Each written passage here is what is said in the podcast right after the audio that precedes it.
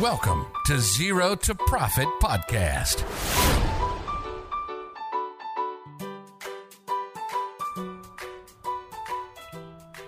สวัสดีครับ ขอต้อนรับเข้าสู่ Zero to Profit Podcast ครับ Podcast ที่ว่าด้วยเรื่องของบัญชี ภาษีการเงินของธุรกิจนะครับ อยู่กับผมพี่หนอมแท็กสบักหนอมครับ แล้วก็น้องนุช Zero to Profit ครับ นี่คือซีซั่น2ครับ แล้วเราอยู่ในหัวข้อที่ชื่อว่า วุ้นแปลภาษาอยากคุยกับนักบัญชีแบบไม่งง จงฟังโอ้โหชื่อมันดูจริงจังมากเลยฮะใช่สวัสดีนุชค่ะครับ สวัสดีค่ะ พี่หนอมจริง ๆ ต้องทำเสียงโดเรมอนด้วย จะได้แบบดูไม่จริใช่งจัใช่งใช่ใช่ อะ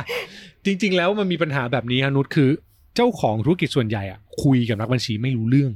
ใช่จริงไหมเอาอย่างนี้ก่อนจริงไหมจริง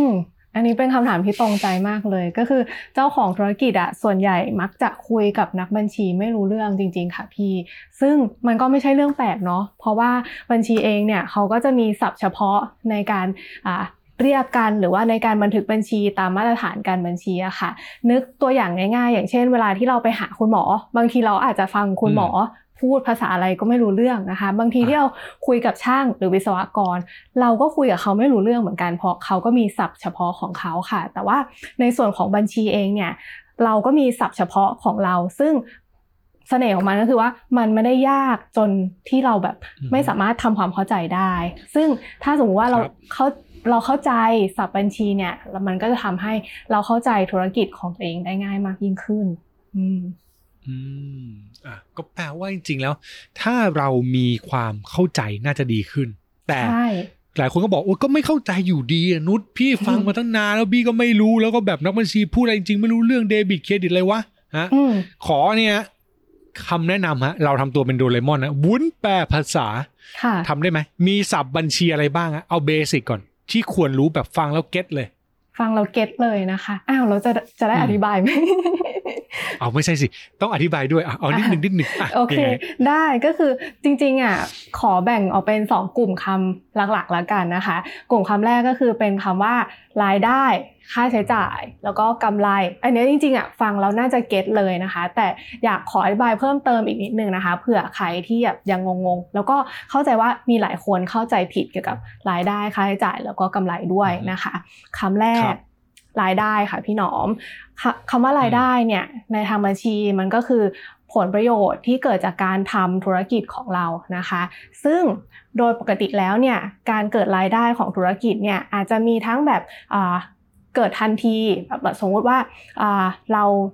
ส่งสินค้าให้ลูกค้ารายได้มันก็จะเกิดขึ้นทันทีนะคะ แล้วก็มีในบางครั้งที่เราขายเชื่อให้กับลูกค้านะคะ รายได้ก็เกิดเหมือนกันค่ะ แต่ว่าการรับเงินเนี่ยมันก็จะช้าออกไป ซึ่งจุดสำคัญของรายได้อะค่ะ เรามักจะดูเรื่องของถ้าสมมุติเราขายของนะ เรามักจะดูเรื่องของการโอนกรรมสิทธิ์ ให้กับลูกค้าอืมนะคะ ซึ่งตรงเนี้ยเราไม่ได้สนใจเลยว่าลูกค้าจะจ่ายเงินมาหรือยังนะคะ อันนี้ก็เป็นอีกเรื่องหนึ่งสำหรับเรื่องเงินนะคะอืมครับ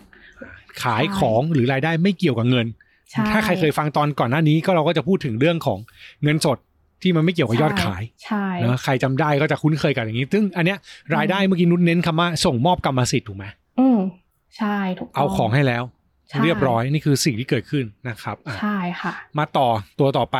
ตัวต่อไปเนี่ยเป็นค่าใช้จ่ายนะคะ ตัวค่าใช้จ่ายเนี่ยก็คือการที่เราใช้ประโยชน์ในธุรกิจนะคะ ซึ่งไอตัวค่าใช้จ่ายเนี่ยมันก็มักจะมีการใช้ประโยชน์เกิดขึ้นอยู่ในงวดของปีนั้นๆนะคะ ประโยชน์ของมันเนี่ยอย่างเช่นอะไรนะยก นุนยกตัวอย่างเช่น ถ้าสมมุติว่าธุรกิจเราเนี่ยเป็นร้านขายวัสดุก่อสร้างนะคะ ทีนี้เนี่ยอตอนที่เราขายวัสดุก่อสร้างให้กับลูกค้าก็คือตอนที่เราส่งมอบวัสดุก่อสร้างให้กับลูกค้าเนี่ยรายได้เกิดแล้วเนาะอะและสิ่งที่เกิดขึ้นตามมาก็คือค่าใช้จ่ายที่เรียกว่า ต้นทุนขายสินค้าก็คือออฮึไอตัวต้นทุนของวัสดุก่อสร้างตัวเนี้ยเราก็เกิดขึ้นเป็นค่าใช้จ่ายทันที เพราะว่าเรามีการใช้ประโยชน์เกิดขึ้นแล้วนะคะ ทีนี้อ่า มันก็จะมีค่าใช้จ่ายอื่นๆ เกิดขึ้นอีกนะคะ ยกตัวอย่างเช่น ถ้าเรามีลูกน้องอยู่ที่ร้านนะคะ เราก็ใช้ประโยชน์จากลูกน้องในการที่เขาแบกหามอ่าวัสดุก่อสร้างอะไรพวกเนี้ยเราใช้ประโยชน์เขาแล้วนะคะ ค่าใช้จ่ายก็เกิดขึ้นแล้วนะคะ แล้วก็อ่าตอนตอนปลายเดือนเราค่อยจ่ายเงินเขานะคะ ทีนี้เนี่ยอ่าตัวอย่างออื่นๆ ที่เราจะเห็นพบบ่อยนะคะ ยกตัวอย่างเช่น ค่าน้ำมันสมมติเราขนส่งอืมของอะไรอย่างเงี้ยครับ ทุกครั้งที่เราเติมน้ำมันนะคะ เราก็ใช้ใช้น้ำมันแบบวิ่งรถอะไรเงี้ยมันก็เกิดค่าใช้จ่ายเกิดขึ้นนะคะ ไปเรื่อยๆนะคะ แต่ว่าพอน้ำมันหมดปุ๊บนะคะ ค่าใช้จ่ายตรงเนี้ยก็ไม่เกิดแหละ เราต้องไปเติมน้ำมันใหม่นะคะ ก็จะเป็นตัวอย่างของค่าใช้จ่ายของธุรกิจที่มันเกิดขึ้น เน้นเรื่องของการใช้ประโยชน์ค่ะ ไม่ได้ดูเรื่องของการจ่ายเงินนะคะอืมครับอ่ารายได้เน้นโอนกรรมสิทธิ์ ค่าใช้จ่ายเน้นประโยชน์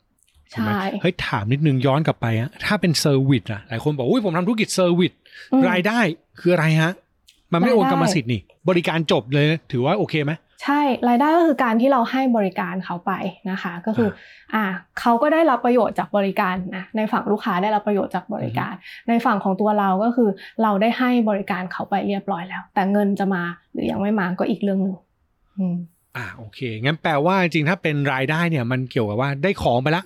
หรือบริการเสร็จสิ้นแล้วอันนี้จบรายได้มาละใช่ถือว่าเราใช่เราควรได้รับรายได้จากงานแล้วแต่ว่าเงินจะมาหรือเปล่าอีกเรื่องเนาะใช่ส่วนค่าใช้จ่ายก็เช่นเดียวกันนะเราได้ใช้ใช่ประโยชน์แล้วมันจบละใช่มันก็เกิดเป็นค่าใช้จ่ายถูกต้องซึ่งรายได้ค่าใช้จ่ายมันจะทำให้เกิดกำไรหรือขาดทุน ถ้ารายได้มากกว่าเป็นกำไร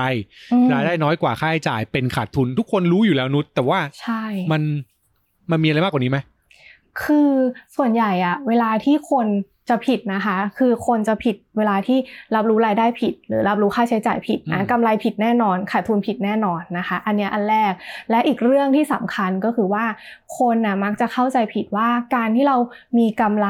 นะคะ แปลว่าธุรกิจเนี่ยมีเงินสด นะแต่จริงๆแล้วอะก็อาจจะไม่ใช่เสมอไป เพราะอย่างที่เราเล่าเนาะว่ารายได้อะมันอาจจะไม่ได้เกิดขึ้นพร้อมกับการรับเงินก็ได้นะคะ และในส่วนของค่าใช้จ่ายเองเนี่ย ก็อาจจะไม่ได้เกิดขึ้นพร้อมกับการจ่ายเงินนะยกตัวอย่างเช่น บางทีนุชรับรายได้เออนุชมีรายได้แบบเงินเชื่อนุชก็รับเงินมาช้านะคะ บางทีนุชมีค่าใช้จ่ายแล้วค่าใช้จ่ายเนี่ยมันจำเป็นต้องจ่ายเงินล่วงหน้าออกไปก่อนนะคะ อย่างเช่นค่าประกันภัยนะคะโรงงานอะไรอย่างเงี้ยจ่ายเงินล่วงหน้าไปก่อน แล้วเราค่อยใช้ประโยชน์จากประกันภัยตรงเนี้ยในในในระหว่างปี หลังจากนี้นะคะ แสดงว่าเงินมันออกไปแล้วนะแล้วถึงจะมีการใช้ประโยชน์เกิดขึ้นนะคะ เพราะฉะนั้นเนี่ยเงินสดมันก็เลยจะไม่เท่ากับกำไรนะคะ ซึ่งเราก็ต้องเข้าใจ concept นี้ดีๆนะคะ แล้วก็ในส่วนของการบริหารเงินสดมันก็จะเป็นอีกเรื่องหนึ่งที่แยกจากกำไรเลยนะคะ ซึ่งเราก็เคยคุยไปแล้วใน EP ก่อนหน้านี้นะคะ ตอนก่อนหน้าใช่ครับนั้นแปลว่าแยกให้ดี คือเมื่อกี้รายได้กับค่าใช้จ่ายไม่เกี่ยวกับเงินสดนะเงินก็คือการเก็บแหละ ถ้าใครฟังมาหลายๆ ตอนเนี่ยน่าจะพอเห็นภาพอยู่แล้วว่าเอ้ยจริง ๆ แล้วศัพท์ตัวเนี้ยมันไม่ใช่คำยาก แต่ว่าใช่บางทีเราไปปนกันมันเลยมึน นี่คือการแปลภาษาให้นะฮะในในกลุ่มแรก มากลุ่มสองอนุษอ่ากลุ่มสองจะยากขึ้นไหม ก็คืออะยาไรกขึ้นนิดนึงนะคะ คือเราอาจจะได้ยินค่ะ แต่เราอาจจะแบบไม่ไม่เคยเข้าใจ ไม่รู้ความหมายของมันจริง ๆนะคะ กลุ่ม2เนี่ยจะมี 3คำนะคะ ก็คือคำว่ารายอ่าไม่ใช่รายได้สินเราพูดไปแล้วคำว่าสินทรัพย์นะคะหนี้สินนะคะ และส่วนของเจ้าของนะคะอะฮะสินทรัพย์ตัวแรกนะคืออะไรก็คือว่ามันคือ เอาภาษาชาวบ้านเลยนะ มันก็คือสมบัติของเราอะพี่อ่าสมบัติของเราเนี่ยที่เราสามารถใช้ประโยชน์ได้นะคะ ในอนาคตนะจำคำว่าในอนาคตไว้ดีๆนะคะ ทีนี้เนี่ยถ้าจะยกตัวอย่างง่ายๆนะ ก็ยกตัวอย่างสมมุติตัวเราก็ได้ สมมุติตัวเรา เป็นบุคคลธรรมดาแล้วกันนะคะดูของในบ้านเรานะคะ มองไปเห็นตู้เย็นนะคะ ตู้เย็นก็คือสมบัติของเรานะคะตู้เย็นเนี่ยใช้ประโยชน์ได้ในอนาคตแน่นอนนะคะ อันนี้เป็นสินทรัพย์แน่นอนนะคะ ทีนี้เปลี่ยนจากการที่เรามองตัวเองเป็นการมองภาพธุรกิจนะคะ ธุรกิจของเราเนี่ยอาจจะมีสมบัติอะไรบ้างนะเราก็มาดูนะคะ อาจจะเป็นโรงงานที่เราเพิ่งก่อสร้างขึ้นมานะคะไอโรงงานตัวเนี้ย เป็นกรรมสิทธิ์เป็นสมบัติของเราอยู่แล้วนะคะ แล้วก็อีกเรื่องหนึ่งก็คือว่ามันมีประโยชน์กับธุรกิจในอนาคตแน่นอนนะคะ ฉะนั้นเนี่ยสิ่งเนี้ยเขาก็เลยเรียกว่าสินทรัพย์นั่นเองนะคะ แล้วไอตัวสินทรัพย์เนี่ยก็ถูกแบ่งประเภทออกเป็น 2 ประเภทหลักๆนะก็คือสินทรัพย์หมุนเวียนกับสินทรัพย์ไม่หมุนเวียนนะคะ วิธีการแบ่งก็คือว่าดูอายุการใช้ประโยชน์ค่ะว่า สามารถใช้ประโยชน์ได้ภายใน 1 ปีหรือไม่นะถ้าใช้ประโยชน์ภายใน 1 ปี หรือเปลี่ยนเป็นเงินสดได้เร็วนะคะ ภายใน 1 ปีเนี่ยเป็นสินทรัพย์หมุนเวียนนะคะ แต่ถ้าเกิดว่าใช้ประโยชน์ได้มากกว่า 1 ปีนะคะ หรือเปลี่ยนเป็นเงินสดได้มากกว่า ภายใน 1 ปีเนี่ยก็จะเป็นสินทรัพย์ประเภทไม่หมุนเวียนนะคะอืมอะใช่คำแรกคือสินทรัพย์ฮะคำต่อไปเลยเมื่อกี้มีอะไรนะหนี้สินปะห นี้สินนะหนี้สินคำเนี้ยอืมกินใจมาก ไม่มีใคร ไม่เข้าใจ ไม่มีใครไม่ฟังรู้แล้วจักเข้าใจเออคือฟังแล้วรู้สึกไม่ยากรู้สึกท้ออย่างเดียวอะครับ ใช่ คือคคำนิยามของมันเนี่ยหนี้สินนะมันคือภาระผูกพันนะคะ ที่เราจำเป็นจะต้องจ่ายคืนกับเจ้าของเงินไปนะคะ ซึ่งภาระผูกพันตรงนี้เนี่ยก็อาจจะเป็นเช่น พวกเจ้าหนี้การค้านะคะ เจ้าหนี้เงินกู้อะไรพวกนี้นะคะ ซึ่งก็จะแบ่งออกเป็น 2 ประเภทย่อยๆนะคะ ประเภทแรกก็คือหนี้สินหมุนเวียนนะนั่นหมายความว่าเราจะต้องจ่ายเงินคืนเขาไปเนี่ยภายในระยะเวลา 1 ปีนะคะ ส่วนหนี้สินไม่หมุนเวียนเนี่ยความหมายรู้อยู่แล้วแน่นอนนะคะ ก็คือหลังจาก 1 ปีเราถึงจะจ่ายชำระเขาไปนะคะ ซึ่งหลายคนเนี่ยเวลาที่ ไปซื้อของเข้ามานะคะ ยกตัวอย่างเช่นเวลาที่เราไปซื้อรถเข้ามา คืออาจจะเข้าใจผิดนะ เพราะว่าอือฮึตอนซื้อรถอะสิ่งที่เกิดขึ้นคือว่าอืมมันมีสินทรัพย์ เพราะว่าเรามีรถนะรถเนี่ยเราใช้ใช่ประโยชน์ได้ในอนาคตเนาะแต่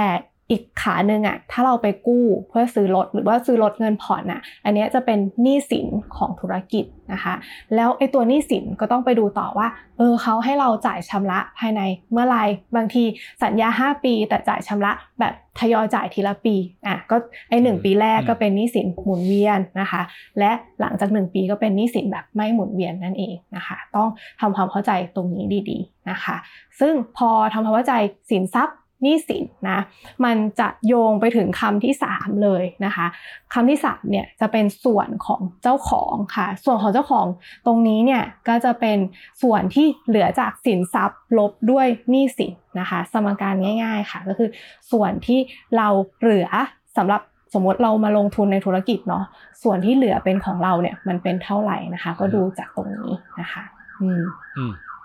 ครับอะสินทรัพย์หนี่สินส่วนของเจ้าของเนอะมีคำว่าหมุนเวียนหมุนเวียนคือภายในปี ถ้าไม่หมุนเวียนอืมคือมากกว่าปี อันนี้เน้นย้ำสำหรับหลายคนที่แบบเฮ้ยอืมมันเป็นยังไงมันมีคำอะไร ซึ่งตรงเนี้ยถ้าเกิดอืมฟังแล้วเข้าใจเนี่ย เชื่อเลยว่ามันไปต่อได้ง่าย แต่ว่าขออีกคำหนึ่งนุชมันมีอืมคำหนึ่งที่หลายคนชอบพูดนะคือคำว่า ค่าเสื่อมราคานี่นี่ค่าเสื่อมอัรานเนี้ยคาคืออะไรคือฮะหลายคนน่ะเจ้าของธุรกิจส่วนใหญ่อะมักจะงงว่าค่าเสื่อมคืออะไรเกิดได้ยังไงอืมมันมาจากไหนทำไมต้องมีค่าเสื่อมราคาใช่ไหมคะจริงๆแล้วอะค่าเสื่อมราคาก็คือ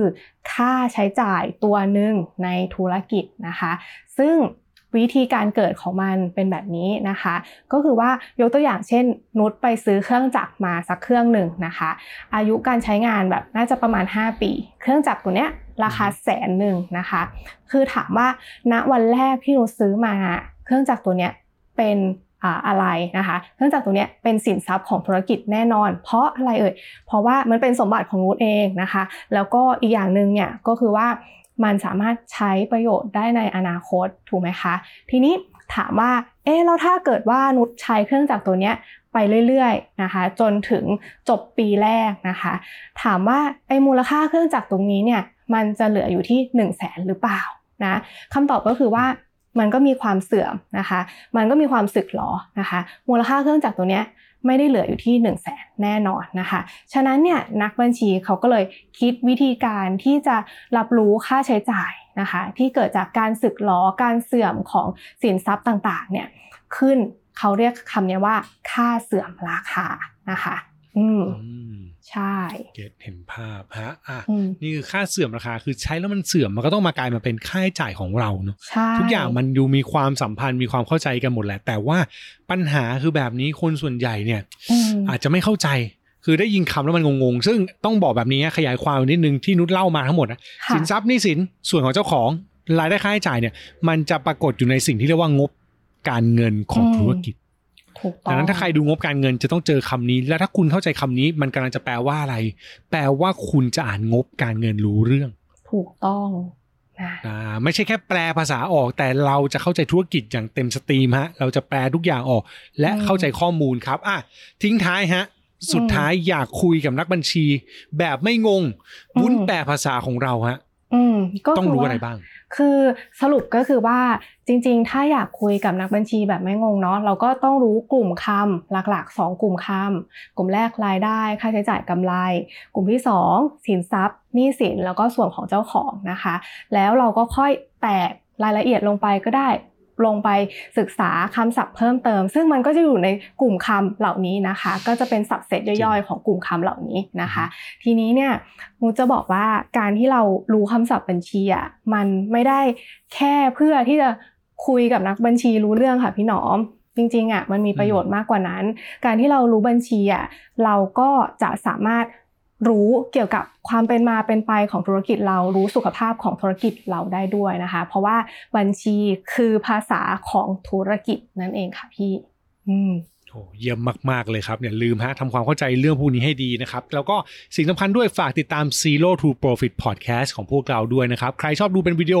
ดูผ่าน YouTube Tax บักหนอมได้ครับ ส่วนใครที่ชอบฟัง Podcast นะครับ สามารถ ฟังใน Podcast Tax บักหนอมนะครับไม่ว่าจะเป็น Spotify นะครับหรือว่า Apple Podcast Google Podcast รวมถึงช่องทางอื่นๆที่คุณใช้ฟัง Podcast ด้วยเนี่ย search ว่า Zero to Profit แล้วก็ Tax บักหนอมเจอแน่นอนนะครับรวมถึง Blockdit ด้วยฮะใครใช้ Blockdit นะครับใครเล่น Blockdit อยู่ฟังผ่าน Blockdit ได้เช่นเดียวกันครับอะทั้งหมดก็ประมาณนี้ฮะสำหรับตอนนี้ครับกินเวลามาเยอะเหมือนกันนะ จริง ๆ มันไม่ใช่เรื่องง่ายเลยที่จะย่อยไว้แบบสั้น ๆ แต่ว่าทั้ง